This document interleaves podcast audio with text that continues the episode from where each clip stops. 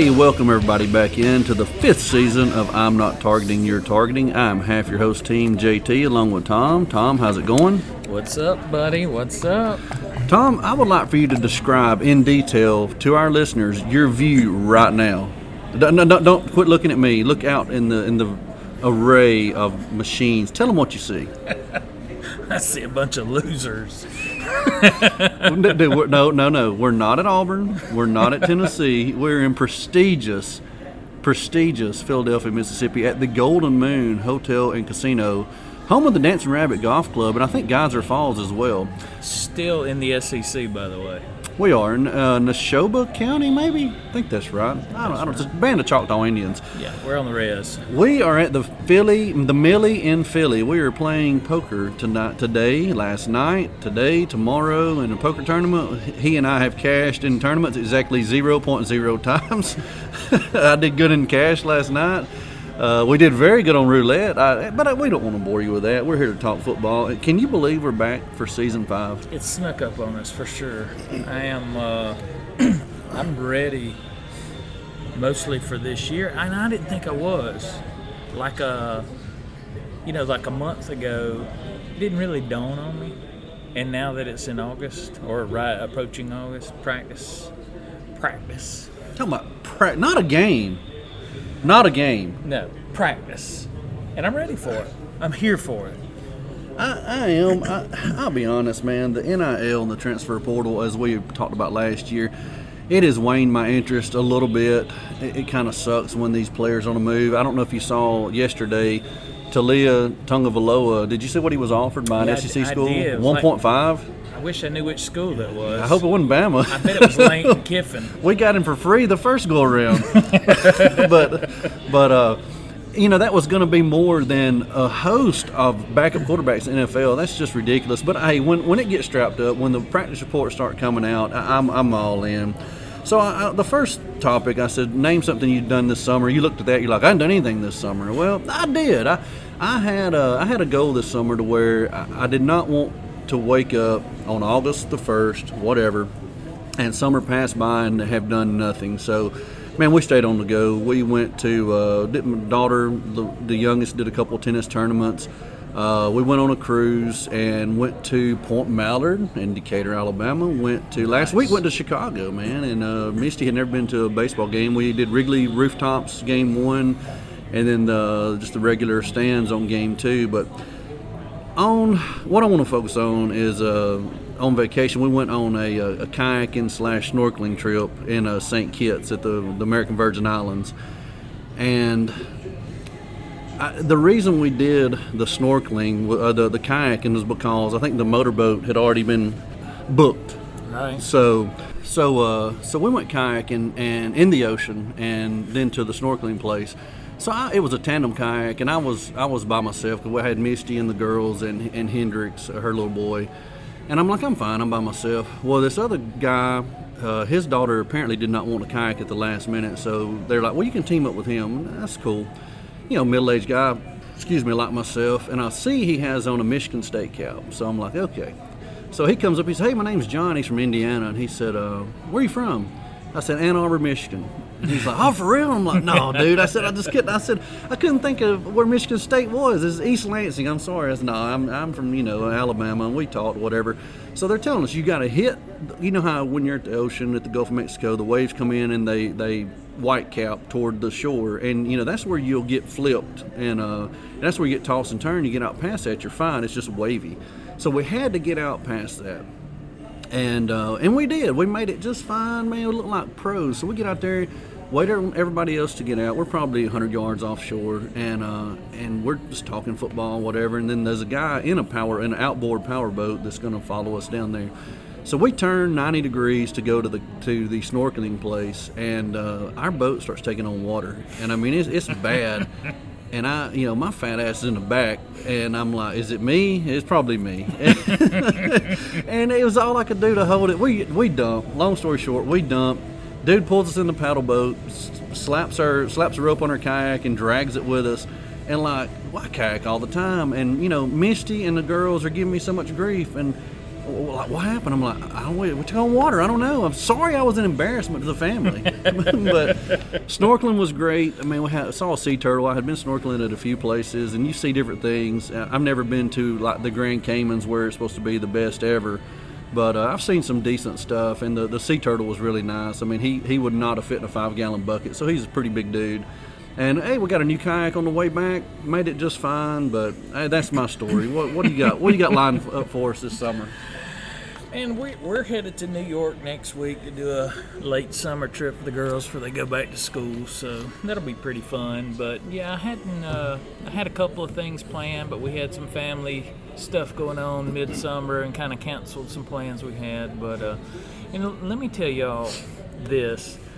Uh, Tiffin acts like he's chunky or whatever he wants to use in that uh, in that um, kayak, but before he uh, before he got hooked up with Misty and in his college days, he pulled more tail than a slow kid at a petting zoo. So I did not know where you were going with that. I thought you were going to say I looked slim last night, and I was going to say it was the black shirt. That, that's the key, guys. When you're little chubby, wear black. It slims you down. And, it is slimming. And when you, if you wear stripes, uh, vertical, not horizontal. so let's move on. Uh, we're going to break down the East and West divisions today, based on the media picks. And this is confusing. It, it, we'll talk it out. But so the media voted Eastern Division and Western Division, like they should, in my opinion. But then the the SIDs voted just hey put who finishes one, who finishes two, who finishes three, you know Alabama all the way down to Vanderbilt, alphabetically of course because as you might imagine Georgia was the the overall favorite to win the the conference from the SID. so that's going to play a, an important part later on. So the media, as one might guess, uh, they had Georgia one, and they had Tennessee two, Kentucky three, South Carolina four. I know I'm rambling these. We'll repeat them. Florida five, Missouri six, Vandy seven. So again, that is Georgia one, no questions there. I don't know if they put a record on them. I figure their their Vegas over under is 11 and a half. Like that is a number you cannot bet. I tried to bet it with Bama one year and we dropped the game. Like you cannot bet the 11 and a half over under because there's just no margin for error. So Georgia one, Tennessee two, Kentucky three, South Carolina four, Florida five, Missouri six, Vandy seven. No shocker there with Vandy. And I think the the biggest takeaway is for me is the media believes in Tennessee, uh, Josh Heupel, and the media does not believe in Billy Napier at Florida. So I'm going to give my picks with records. Tom is very unprepared. He brought a magazine. uh, he, I, I, I, do this great outline every week. And he didn't even use it. I'm like, "Where's your outline?" I, I don't know. I got a magazine. I'm like, "Okay, all right." Okay, so I've got Georgia one, no shocker there. 12 and 0, 8 and 0. I, I don't see them being tested, and I see Georgia being like Alabama from maybe 13, 12, 13, 14, 15, 16. We had a great run in the teens, in the tens, if you will, to where we would look at our schedule and, okay, if we played Auburn on the road, we were at risk, 100%. But, you know, LSU, we had very good luck with them. Tennessee was way down. So we could look at our schedule and say, okay, I can see one, maybe two teams that can beat us. That's not the case this year with Bama, as we'll talk about uh, in the Western Division. But I think Georgia falls in that category. Who's going to beat them? Okay, Tennessee, maybe they do travel to Tennessee this year. Florida is a rivalry game, rivalry, rivalry, rivalry game at, at Jacksonville, 50-50 split. But I'm, you know, the media is not buying Florida, so therefore I'm not going to either. So I, am I know I'm getting very verbose. So uh, second place, I've got South Carolina. I am not a Tennessee believer, as you'll see in a minute. I've got South Carolina at eight and four, five and three, and notice that. Notice the second place SEC record. We go from eight and zero oh in conference to five and three in conference on the eastern side of the division. I've got Florida at three. I am a believer in Florida. Florida at three, at seven and five, five and three. So the tiebreaker goes to South Carolina. I've got Kentucky at four, at eight and four, four and four. Tennessee at five. I am not a believer in Heupel just yet. I think last year, if Hendon Hooker, if not for COVID, Hendon Hooker is not playing last year. Okay, they had great wide receivers. To my knowledge, they're all going to the NFL. The the starters are. I, I mean, I'm, i know they've recruited well, and he runs a scheme that is apparently difficult. But I think we got another year on film to uh, to see for the defense coordinators to prepare. So Missouri at six, at five and seven, one and seven. Vandy, poor Vandy, three and nine, zero oh and eight. Cellar dwellers again. So again, recapping: Georgia, South Carolina, one and two. Florida three, Kentucky four, Tennessee five, Missouri six, Vandy seven. Tom, I'm sure your magazine flipping is being picked up on the microphone. So what have you learned from your magazine? well, I forgot that uh, Missouri was in the SEC this year. So it's always good to get a general reminder. Start the season off. No, I mean it's it's no secret Georgia is going to be dominant again. I mean they have recruited at the elite level. They're they're exactly like Alabama was several years ago, just like you said. The only difference is is that um, Georgia has actually got a schedule that we're very envious of. Um, even even back several years ago when we were. Uh, in our dominant dominant run, and I'm, I'm our run's still going, guys. I don't know if y'all, you know, they the media can talk about. We'll get to us, but they can talk about our run being over. But by gosh, a down year if we're 10 and 2 and ranked number five and get two losses on the road by combined what four points. Yeah, yeah, we're we're, we're going nowhere. But um, Georgia's schedule and it will until we realign divisions next year or do, do away with them or whatever the case may be. But um, that schedule in the East is weak. I mean, it just is. And and this year, like you said, they, they get Tennessee on the road, they get Auburn on the road, and you know, I don't think Auburn puts up any resistance. And and according to you, Tennessee is trash this year. there we so, go. I mean, uh, they they they may be just like we were used to being, you know, they'll be 14 plus favorites in almost every game they play. Um, and, and, that's a nice spot to be in. Now, I will agree with this that the rest of the East is pretty wide open.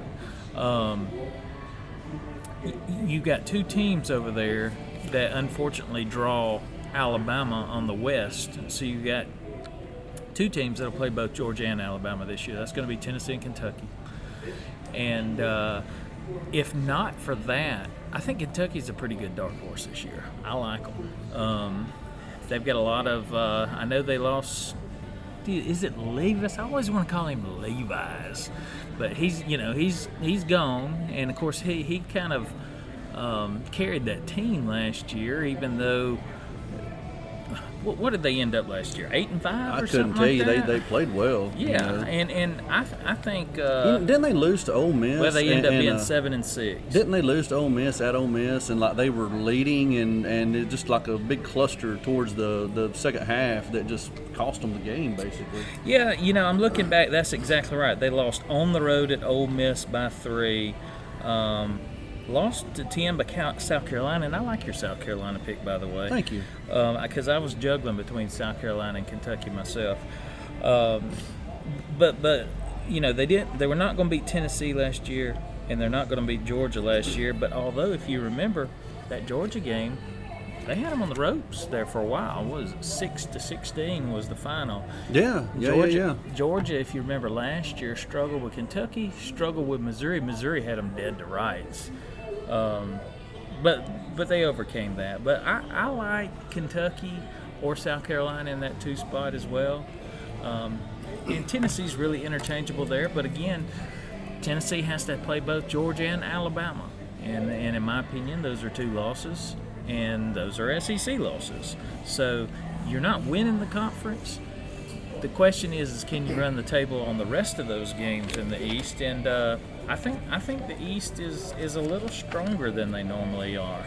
Um, they do get South Carolina at home, but they have to go on the road to Kentucky. So um, Tennessee, that is. Yeah. So uh, yeah, I'll, I'll go I'll go Kentucky in a tight one in second with South Carolina, followed by Tennessee, and then the the two bottom dwellers. Well, we got Vandy. You're, you're, okay. Vandy, uh, we're missing a team, Tom. Let's find. Where's Florida?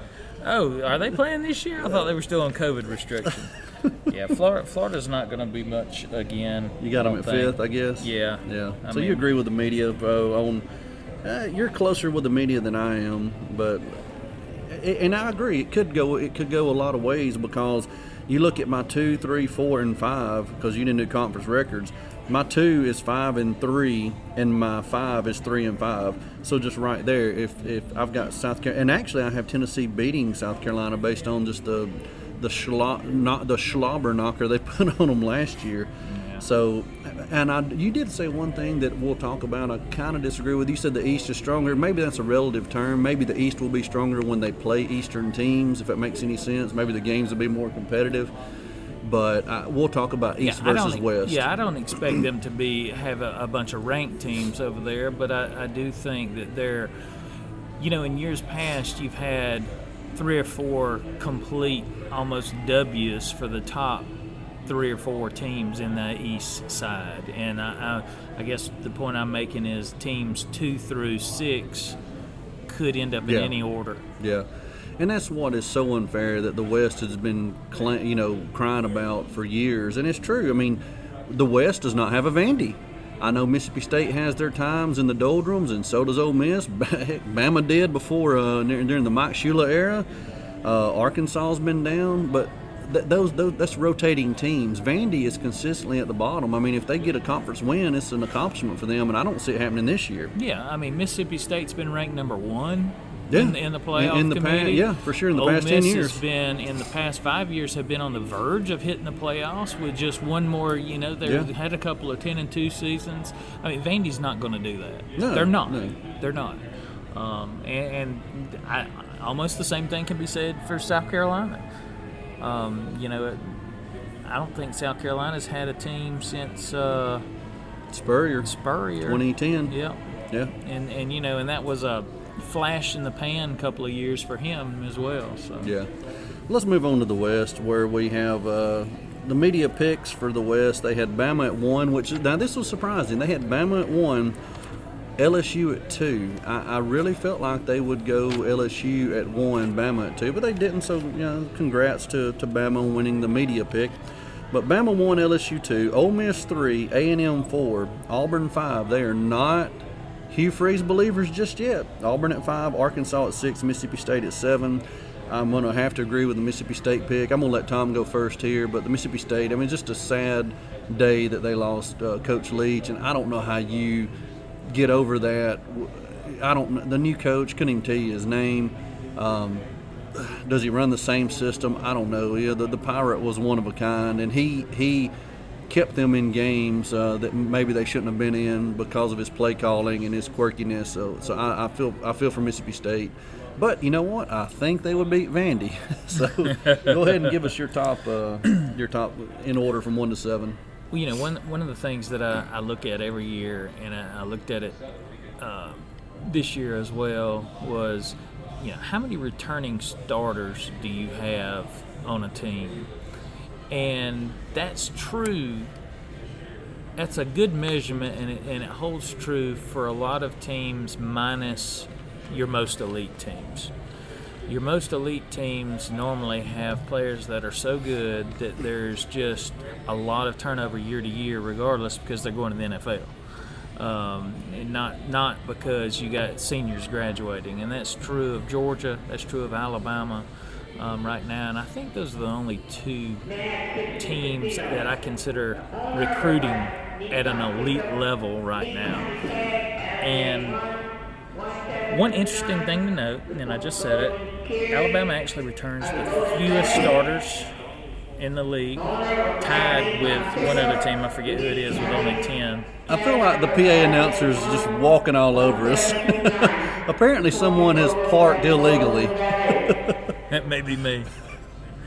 But like I was saying, Bama, Bama returns the fewest starters in the league at ten. Okay. Um, I did not know that. That is uh, that's concerning to say the least. Well, it is. It is. Georgia only returns 13. They're they're uh, well here it is. Alabama's tied with Arkansas for the fewest at 10, um, and then uh, there's one state's at 12, Florida's 11, and then Georgia's at 13, and everybody else has more than that. Um, but in the West, and here's the thing that's just been driving me crazy. It drove me crazy last year. It, it's, it's driving me crazy this year. LSU is way overrated. I just I, I, I just don't I don't believe in them at all. You know, they get the new coach in, they come in, they go ten and four. To me, that was such a paper lucky record last year.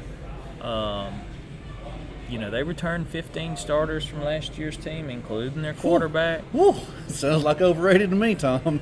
But I'm just telling you, I don't. I, I think they were very, very lucky last year to be in the in the position that they were. And one one thing that I look at a lot too, and this is what's so impressive about Alabama's run over the past you know 15 years or whatever it's been. When Alabama loses a game, it's very rare. I can only remember one or two instances in it where it wasn't competitive, where it wasn't in the third and fourth quarter you were we we could have won or lost. You know, and Yeah. I mean, and of course it held true last year. One overtime loss, one last second field goal loss, and that's that's typical for an Alabama team, and that's typical for when you beat an elite team. It takes everything you got. You got to have all the breaks go your way, particularly if you're outman, which Bama most more times than not has a, a talent advantage than the other guys on the other side of the sideline. But then you start looking at other teams that people hype up, and for instance, LSU they go ten and four last year, but they they lost by twenty seven to Tennessee, twenty seven. Um, they lost by fifteen to A and M. They lost by twenty to Georgia. The they had home field advantage and played the game of their life against us. If they don't win that game and they finish nine and five, Where's Are- the love? yeah, are, are there you know, and they can very their guy could drop that two point conversion. They're nine and five, and do they do they still get the same respect?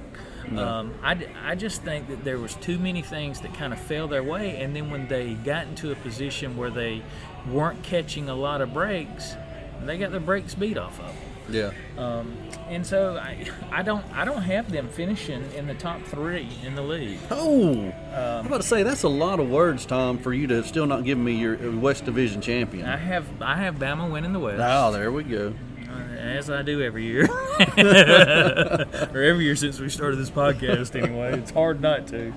Um, I have my second place team as uh, Ole Miss. I, I, I think I don't. I don't dislike that pick. Yeah, I think Ole Miss or A and M, either one, oh, and that's going to be my third place team, by the way, A and M. So I, those were those were close. Um, A and M went six and seven last year, but man, if they recruited at a high level, they've got twenty returning starters. Twenty. That's almost their entire starting roster is back uh, next year. Um, so, you know, with all the talent they have there and the and the 20 returning, it's just a matter of time before they start actually winning some games they're supposed to. Because that's what they've been doing so far is losing the games they're supposed to, uh, or are supposed to win, losing them. So, anyway, so I have uh, I have um, Ole Miss and then A and M, and then I got LSU in fourth, and then Arkansas, Auburn, Mississippi State. I'm in agreement with the with the rest of the nation on those. Well, I- you caught me in a lie already on the podcast, which is, uh, you know, normally I try to save uh, my first lie to episode three or four, but I said Ole Miss. I don't dislike the pick. Apparently, I do. I look down. I've got them at sixth. so, sorry, sorry, listening audience. Well, so it's good. We don't always need to agree because what a boring world we live in if everybody liked the same stuff. So I Tom made some great valid points about LSU, but I am a believer in LSU, and here's why: they have preseason All SEC is voted on by the media, maybe. They've got the uh, they got the number one quarterback preseason uh, um, All SEC number one is Jalen Daniels. Jalen or Jaden? Jaden. Jayden Daniels. And that's right. Jalen's are Jalen's belong to us. Jalen Hurts, Jalen Milrow, they get the Jadens. And, uh, and they've got Harold Perkins, who the linebacker, I think he's from Texas, was supposed to go to A and M maybe, and then spurned them for LSU. So they're in the position that Bama was in last year. Last year we had the number one player in the conference in Bryce Young offensively, and we had the unquestioned number one defense player in the country in Will Anderson. So of course we didn't win the West last year, but that's why I have LSU. I got them at ten and two, nine and or ten and two, seven and one. I've got Bama at two, at nine and three, six and two, nine and three, six and two. I know that's not going to be a popular pick, but let me discuss where our losses are. Okay, so we're going to talk about Bama's quarterback situation on the next segment. Hey, before we get to Go Bama, ahead. before we get to Bama, since you since you give it, um, give me LSU's two losses. Two losses for LSU. Ooh, I might have to borrow your readers, Tom. My eyes have failed me. Let me see what I have here. Uh, LSU, I have them losing to Florida State out of conference, opening game at Orlando, and then I've got them losing at Ole Miss. To the sixth place team in to the mind. sixth place team. You know, Lane, Lane is a thorn in everybody's side. So back to Bama. Okay, I think the Bama Texas game is setting up just like it did last year, just in reverse order. Texas comes in with the, the starting quarterback who has been through the fire, Quinn Ewers, and Bama has the quarter is, is going to have the quarterback depending on who starts. Let's just say it's Milrow. If it's Milrow who starts against Texas, so let's assume he starts against the opening game, which is Middle Tennessee. Middle Tennessee State. Milrow started last year against A&M. He played meaningful snaps against Arkansas, but he did not start the Arkansas game. It will be we'll be starting a third game starter at quarterback. If it's Ty Simpson, it'll be his second start, provided he starts against Mitsu. And then if we start Buckner, Buckner's kind of the wild card, the transfer from Notre Dame. It will be his probably what 15th, 16th start. I don't know how many years he started at, at Notre Dame, if it was more than one, but I, he started last year. So let's just say he got 13, 14 games under his belt. It'll be start 15 or 16 for him. I just don't like our position there with a new quarterback. Now we do have home field advantage, but I've got that as a loss. I think they avenged what happened last year. Uh, I've got us losing at A and M. That's a tough place to play. As Tom mentioned, they have a lot of starters back. Let me interject. Go here. ahead. Your your point about um, not being in a good spot. Can you uh, can you point me to some recent history where our first starting quarterback has uh, let us down? I cannot, Tom, because I and we'll, and we're going to definitely discuss that. But since 2015, our quarterback has started the Super Bowl last year. Another one starts in NFL. Another one starts in NFL, and another one's a Heisman Trophy winner. That's a rookie that is slated to start for the Carolina Panthers. So we've had very good quarterback play. Now, if you tell me the starter we roll out against Texas is going to play in the Super Bowl in seven years, I'm all in on Bama. But I don't know that Milrow, Simpson, or Buckner is going to be that guy. We'll talk about that next segment. I got Arkansas at three, nine and three, five and three. Oh, oh our third Bama loss. I got LSU. I, I think that uh, I, I'm afraid Brian Kelly might have our number after last year. It just, I don't. know. I'm a worry wart. You know this. So you got us losing to both Texas squads and LSU. I do. I do. The eyes of Texas are going to be upon us, sadly. Uh, Arkansas nine and three, five and three, coming in at third place. Fourth place, I've got A and M at nine and three, five and three. Uh, Auburn, I've got six and six, three and five. Ole Miss seven and five, three and five. Mississippi State four and eight, one and seven. Mississippi State's only win will be upsetting Lane Kiffin in Starkville the last game of the year because Lane will lay an egg. As good as he is, He'll have he- another job by then. yeah, quite possibly. so that's kind of where I see things shake out, and, and like I said, it's it's good that we're not simpatico on this because it'd be a boring podcast if we were both, you know, Bama, Ole Miss, A and M, LSU, Arkansas, Auburn, Mississippi State. That's that was Tom's order, so we're, we're all over the place, which is good. One of us will be right, one of us will be wrong, and that's fine. But let's talk quickly West and East. And so, as you know, every every team plays two games across division opponents. So that's 14 total games. And the West has dominated these games forever. I'm, I'm talking some years. I'd have to look back. Some years we've probably gone 12 and two, maybe 13 and one. I mean, when Georgia before Georgia got Kirby Smart, you know they were just they were Mark Richt. I mean that's that's who they were. So I've got the West over the East this year at nine and five, and mind you, so that would be five Eastern Division wins. Georgia's getting two of those wins. We both agree. Yep. So that only gives them three more wins between six teams, and that that is the disparity in the East versus West. It's just totally unfair. And like I said earlier, the SIDs voted. So what? Here's let me see if I can explain this intelligent intelligently. The SID, there's 14 teams, so the SIDs vote, and what they do is they're they're they're charged with. I want you to put the teams one through 14. I don't care what division they're in. If Georgia's one, then Georgia's one. If Bama's two, then Bama's two, and then and so on and so forth. And you cannot vote for your own team. So when Greg Byrne, uh, Alabama's AD, voted, he had to vote everybody but Bama. So the SID, here's the way this here's the way this broke down. That everybody had Georgia at one except for one SID. Uh, they had Georgia at two, and and that's fine. You know, was that LSU's AD? Was that Greg Byrne? I, I, if it was Greg Burns, Saban fire him because you know Saban doesn't. Saban wants all the rat poison to go to Georgia, so they had Georgia at one, almost unanimously.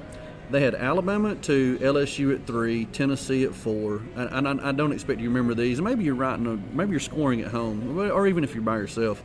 They had Ole Miss at five, Texas A&M at six, South Carolina at seven, Arkansas at eight, Florida nine, Kentucky ten.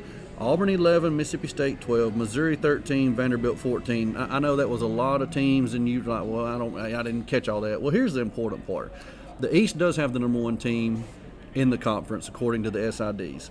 The next two teams are West, Alabama and LSU. As, as I, I agree with that. I've got I've got the order reversed. Tom has LSU at four. Yeah, but you had Bama at one. Okay, the next Eastern Division team is Tennessee. Then it's back-to-back West teams again. It's Ole Miss, A&M. Then you've got South Carolina at seven, Arkansas eight. Then you've got back-to-back teams again, nine and ten in the East as Florida, Kentucky. Then you got the two West. But then the bottom, I think the most important stat on all this is Missouri and Vandy at 13 and 14 uh, that that is just so we don't get to play those guys. What do we play Vandy this year? Maybe we do. I don't know, but no, we got my, Kentucky. The point is is every Georgia, Tennessee, South Carolina, Florida, Kentucky, they all get to play the two absolute bottom dwellers. And that's the disparity in scheduling, but it should remedy itself out next year with Texas and Oklahoma coming in the conference. So I'm looking at this chart that Tiffin has uh, produced with the SID voting, and I, I, find something very interesting on it, which is kind of wild to me. So if you look at the chart, it basically has you know the team name, and then it, it, has places one through thirteen beside them. Like you said, you don't you're not voting but thirteen teams because you're not voting on your own team. So beside Georgia's name, they have 12 votes in the one spot, one vote in the two spot, and the rest of them are blank. And for Alabama, one vote in the one spot, nine in the two, three in the three, and the rest of them are blank. So most teams are covering three or four spots on average, maybe five. Texas A&M has been voted in nine of the 13 positions in the league. Nine of 13. They wow, got, that is that is amazing. They've got one vote to be 12th in the league. They have one vote to be third in the league. a lot of non-believers out there. I mean, they actually have uh, the most votes they got is fourth in the league, but they have they have multiple votes to be seventh or below, and like I said, one vote to be 12th out of 14. Um, that's a that's a wild wild stat there. Yeah.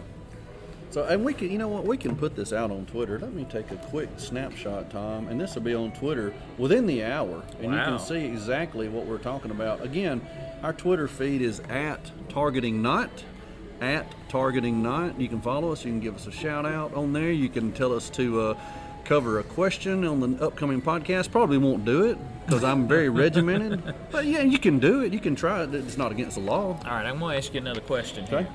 So it always rankles me when when when Tiffin comes in with us having subpar performances. He's been right before. He's been wrong before. Had too, LSU though. number one last year in the West, by the way. He's been wrong before too. Um, so if Bama shows up in game two against Texas, and we'll say for argument sakes that Milroe is the quarterback, which is who I'm rooting for, by the way, if he ends up being able to throw the ball accurately and, and, and advance the ball through the air, he is one heck of a dynamic re- weapon. I mean, Unquestionable. just just unbelievable talent. Um, but he's got to he's got to learn to throw that. But but whoever the starter is, they get their Lieutenant Dan legs in front of them or under them on uh, during Middle Tennessee State, and then they come the next weekend at home to Texas. Let's I don't I don't care. Let's just say they win the game by seven. You, have us losing it. Let's say they win the game by seven. And now we go to your second loss at te- Texas A&M at five and zero on the road, um, and then we'll meet LSU three games later at home. Does that change your outlook? I mean, obviously it changes the record by one game, but if we beat Texas in game two, do you do you start believing differently in this team immediately, or are you just saying, well, they got one of three losses I thought they would get, and I still think they're getting two? I mean, at that point, 13 and 0 national champs, 100%. Now, in all seriousness, I, I do think it changes because I, I think Texas is good. I think Sark has really recruited well. I believe Ewers is really good. Now, we do, we've got the top defensive back, arguably in the country, in Kool-Aid McKinstry. And if he develops to where he can shut down that one side of the field, that changes the defense. And it's going to be interesting to see because a lot of times when you lose that, just that bell cow, um, you get be- for some reason you get better. It's unexplainable. You know, our bell cow, of course, was uh, well, we had two. Bryce Young on offense side of the ball, but let's focus on defense. Will Anderson. We lost Will Anderson. We've got uh, Dallas Turner, and then we've got Braswell, who when they played together last year, they were the cheetah package. So I figure Braswell is going to be an every down player. Is that do- don't you feel? I would think so. So, and and I always point back to Tennessee '97, Tennessee '98. They lost Peyton Manning. They plug in Tee Martin. They win the national title. So maybe that's what happens this defense. I do like the fact, and, and I, we made fun of Kevin Steele when he went to Auburn, but I tell you what, he gave us fits every year he was down there. Widespread Pete, just I don't think he was ready for it. I I, I think that the age of um, of Steele I don't know. Um, it's good to have youth, but it's also good to have experience. And I think still solidifies the defense to where maybe we're back to playing Alabama defense. Well, you let's let's let's think about this too. This year will be the year that the fans need to realize that they know something about football or they don't know something about football because for the last two years all we've heard is let's get rid of uh, let's get rid of our OC, let's get rid of our DC. I mean, just I mean, that, it was just the way it was. I mean, that's just everybody was tired of both the offensive and defensive coordinator, even though they were top ten in the country in their respective units every year. Now that could be attributed to talent.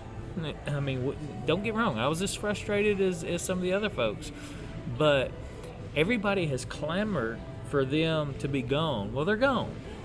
They're gone, both of them. And you've got two brand new coordinators coming in to a team that only has 10 returning starters and no quarterback or no starting quarterback of any consequence. So, yeah, let's let's see what's going to happen here. I mean, this is you know, do you do you get halfway through of the year and say, "Man, I wish we had Golding back"? Gosh, I mean, if, if we do, if we do, our record will not be nine and three. It'll be worse. But back to the original question: Does that change my perception of our of our season? Yes, I, I'm still going to say a loss because it's darn hard to go undefeated. And you just look at you look at some of Nick Saban's best teams; they've had losses. And I, I still think we would split. I, I, I have A and M as a loss. I would give us if we beat Texas at home, then I think we hold serve at home and we do clip LSU. So I'd have us 11 and one going to Atlanta, and to me, that's how pivotal that um, the the Texas game is because out of conference, it's a blue blood team. They've recruited well. It's Sark year three, correct? So I mean, th- this is the time. This is the time for them to get it done. So, we ready to move on to the starting quarterback segment? Yeah, let's All do right. it. All right, so that is the the question. That's the question. Does you know what the question du jour is, Tom? This- the It's the question of the day. Question of the Sounds day. Sounds delicious. so the question of the year for Alabama is who's the starting quarterback. We have, and here's what's funny. So earlier this week, I I'm at Yahoo or something other, and it probably hit Tighter Insider as a link. Is like uh, Bet Bet AG maybe has a.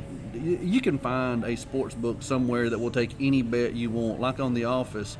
I think it was Kevin had. Uh, he's like, if John Cougar Mellencamp ever wins an Oscar, I've got fifty thousand to one. You know, you know, somebody will take any bet you want to put out there, and it was like the uh, the Bama quarterback odds have been updated, and Tom's Tom's uh, leader in the clubhouse for Tom is, is the worst odds at plus 300 Milroe. But here's one I found funny. I read the article, or at least I skimmed over it, and it said Ty Simpson is the new leader at plus 150. And here's what cracked me up. It said coming in as a close second is Buchner at plus 140. I'm like, wait a minute. 140, you're the favorite. Yeah. so, but you know, let's we, we at this podcast and apparently on that website I was on, they never let facts get in the way of a good argument, so we won't either. So we'll, Simpson plus 150, Buchner plus 140, Milroe plus 300. Here's here's the reason why all three should start. Okay, it, let's let's start from the bottom and go to the top. Milroe at plus 300. He is a third-year player in the uh, in the system. He has a, a, start under his belt. He has some meaningful minutes under his belt on the road, no less, at Arkansas. When that game was it wasn't. It, I mean, we were playing really well, but they had KJ Jefferson. They are they're a dangerous team. He's back, by the way. You know, they're a dangerous team, and he just really showed out. You know, there was there was a time where I think the game got rel- relatively close, and he didn't he break one for 80 yards or something. Other took it to the house, and and that's why you know why should he start athleticism? Okay, if his athleticism might be the deciding point on him starting, but I agree with Tom. He's got to be able to pass the ball. Uh, supposedly he went to Florida, worked with our, I think our receivers this year. So he's done what he needed to do to be the starter. Okay, let's go to Buchner, who's plus 140, but according to the website, he's second, uh, second place. Transfer. Okay, from Notre Dame, positives. He has started. He started a full season, and he's got his offensive coordinator at Alabama now, Tommy Rees. So is that the is that the the X factor that puts him in the starting position? And then Simpson, I think he's a second year guy. He's plus 150. I think he has the highest ceiling. I think he's the prototypical quarterback that Bama looks for, uh, like a, a, a, probably a quicker, faster Mac Jones, taller than Bryce Young. You know, not. I mean, if we could get anywhere near the level of play of either one of those two aforementioned guys, we'll be very happy. But I, I, you know, Simpson. It really surprised me that Simpson is the leader or, or the plus 150 ahead of Milroe because you, you know Saban. Saban is loyal to a fault, and I will be surprised if Milroe does not take the first snap. That's true. What I find interesting is, and I read the same article you did. It probably come out what about two weeks ago. This yeah. today is uh, July 29th. It come out, you know, July 14th, just after the Fourth of July, somewhere in that range what I find interesting is the new odds and shuffling, that, that was nothing more than a clickbait article because, you know, they hadn't started practicing. no kidding. it's it's kind of tough to, to start moving up and down the depth chart before you get out there on the practice field. So that was just, uh, I think that was a pie in the sky shot. But I'm still a, a big fan of, of uh, Jalen Milroe if he can – again secure the starting job. Um, so, one thing that I found interesting, and I was, you, know, you lampoon my magazine over here. What I, what I've got is the Phil Steele magazine. So, he he he has a lot of stats. I mean, just just just dripping with stats, which is awesome. But one of the things that um, he has in, in every issue is freshman to watch. Okay, mm-hmm. and so if we're if we're sitting here um, today, and and we regurgitate the the um, the lines that you give us a while ago with Milroe has two game starts, and Simpson has none, and Buchner, I don't think he has as many. I think he only started maybe seven or eight games because he was a second string guy okay. there till somebody got hurt. He might have been third string till somebody got hurt, but he, he did keep. well, my narrative goes out the window. Well, well, I mean, he did keep the job for, for multiple games yeah. throughout the season, seven or eight games. So he, he probably does have the most starts. But if if you're if you're looking for somebody with true experience, that's not a lot. True. So uh, you know, do those freshmen have an opportunity? I don't know. I hadn't heard any scuttlebutt at all about them, you know, even trying to get into a, a two or three deep on there, and I don't expect it. But I only mention it because I think this race is completely wide open. Um, Yeah. And I just have my personal favorite of Milroe just because of his athleticism. If he could, if he can put it together, that's who I would love to see there. I just don't know if it's it'll happen. Well, you, you're playing. I mean, you're you're setting up softballs for me, and I love it because we, we've been podcasting enough, long enough to where we can play off each other. And, and what you mentioned, I don't know if you looked at my sheet. That was my fourth, my last point is.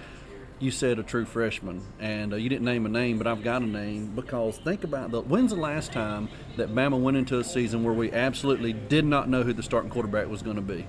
Uh, would have been what Blake Sims.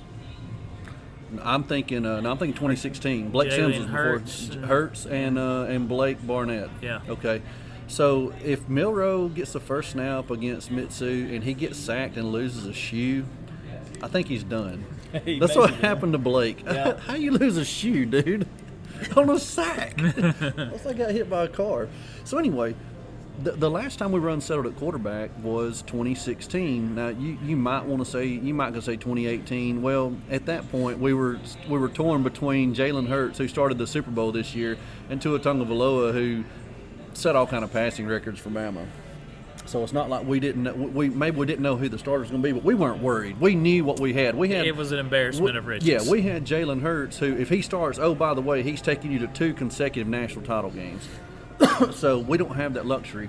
So the last time this happened was 2016. Blake loses a shoe. Jalen Hurts comes in as a true freshman, leads a team. The team gets on his back, and man, it, you know, and we know the rest of the story. So can that happen this year? Like you said, I agree that it's wide open. Dylan Lonergan, I think he's from Georgia you know, he is a fantastic quarterback, or else we wouldn't have signed him. Can he be that guy? Is he ready at 18, 19 years old? I don't know. I, I, I'm I'm leaning. I, I think Milroe gets the first start. First, excuse me, first start. If he plays well, he'll get the start against Texas. I do think the the battle rolls into Texas, and if, if both if two or three quarterbacks play and nobody separates themselves, it'll roll into uh, into week three at, at South Florida, and then but at that point, if we're not settled, coming out of the South Florida game when we got Ole Miss at Mississippi State at A and M, Arkansas and Tennessee without a break, if we're not settled at quarterback, we'll be wishing for nine and three. I promise you that. No, I, I agree with you. I think I think USF is the deadline, hundred percent deadline. I would hope that it's. I would hope that there's a clear winter and fall. Uh, you know, in August camp that would take care of that. You know, and and you you know you mentioned Lonergan. Um, still has Eli Holstein with a higher upside than Lonergan. Yeah, uh, that's So, another one. You know, uh, we, I mean, the, both of those. I, one of them's a five, and one of them's a four star, right? Yeah, I mean they're both Yeah, I highly mean, rated. I mean, they're, they're they're really good at their respective positions for sure. So, um, but you know, we'll we'll see. I mean, that is the biggest question coming into the season, and uh, we'll know sooner than later. I think. And back to the to close out the quarterbacks, back to the uh, the transfer portal. I mean, how sick are you if you're Notre Dame? Granted, Buchner might have been second or third team, but he did get the starting job due to whatever circumstances, and he kept the starting job. So you lose your starter to a place where he's not even guaranteed to start. He's not even guaranteed to be second team. No. And that just that sucks for the game of college football, in my opinion, because it's just going to be so hard.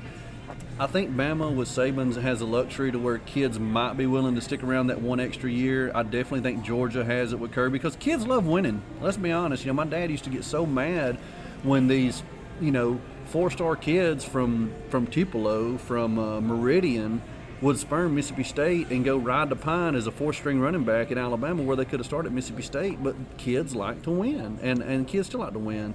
But with NIL, with the portal, it just you're going to see kids that that they don't start. I mean, out of Buchner, I think Buchner sticks around, but you know, it would not surprise me at all. Milroe Simpson, let's say Milroe starts. They, let's say they split time.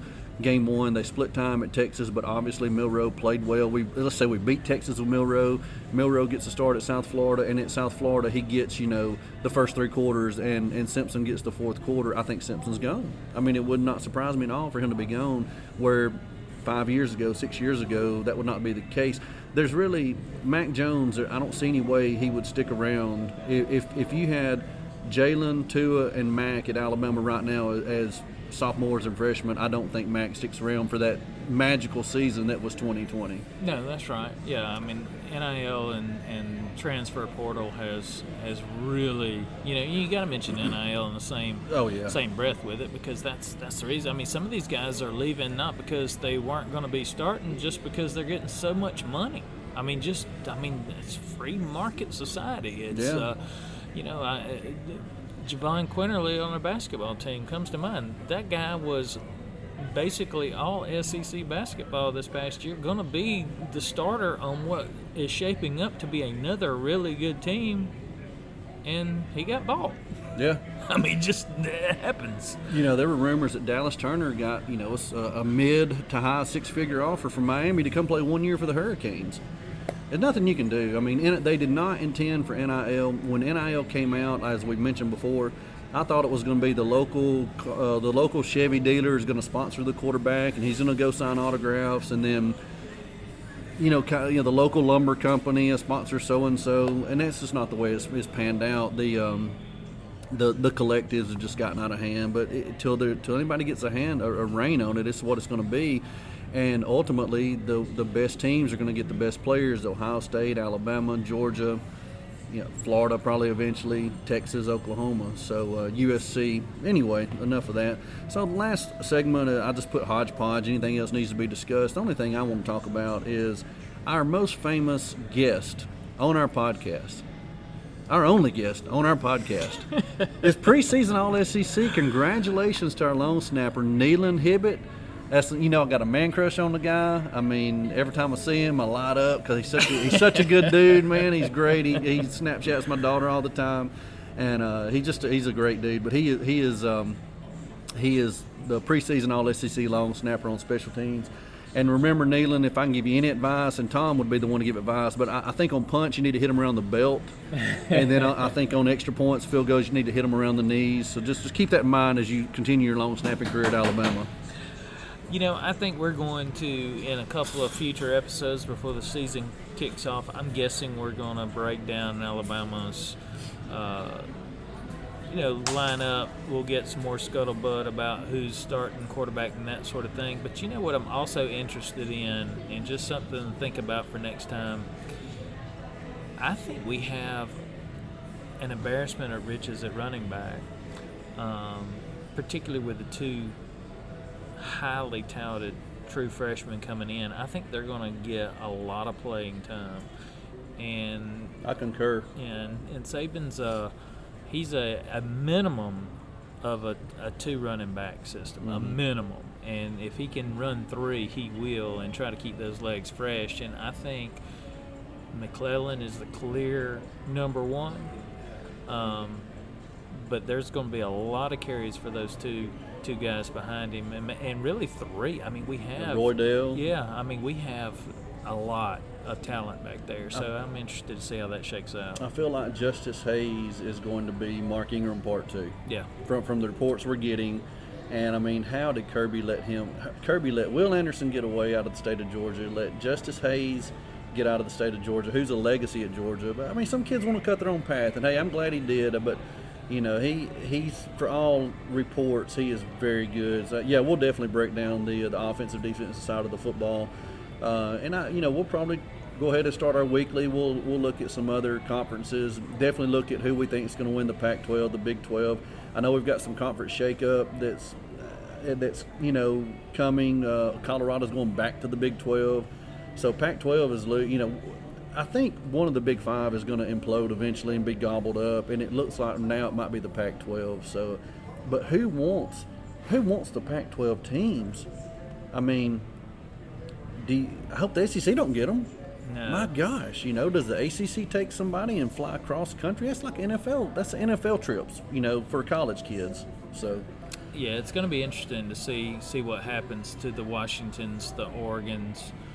Uh, those guys are way, way out, and it was a natural fit being there on the West Coast, and now there's nobody Yeah. left to play. I mean, you're going to have. I, I can't imagine Oregon sticking around much longer. That's that's the team that is probably proximity wise could I mean heck I mean they're much closer than USC and UCLA so I don't think proximity is going to be a problem there but I, I expect them to be in the Big Ten pretty soon. And I think they're coveted because of Phil Knight and Nike. Yeah. You know. Yeah. So. All right, well, that's going to wrap us up for episode one of season five. We got this entitled "Kicking Off in Philly," and uh, Tom and I are about to play in a poker tournament where we'll, we'll probably get beat like the last time we stuck a banana down our pants and turned a monkey loose. Or maybe not. We'll see. but anyway, Tom, wrapping it up as always. If you're going to hate Auburn, you have to hate early and hate often. Roll Tide. Uh, take it easy guys.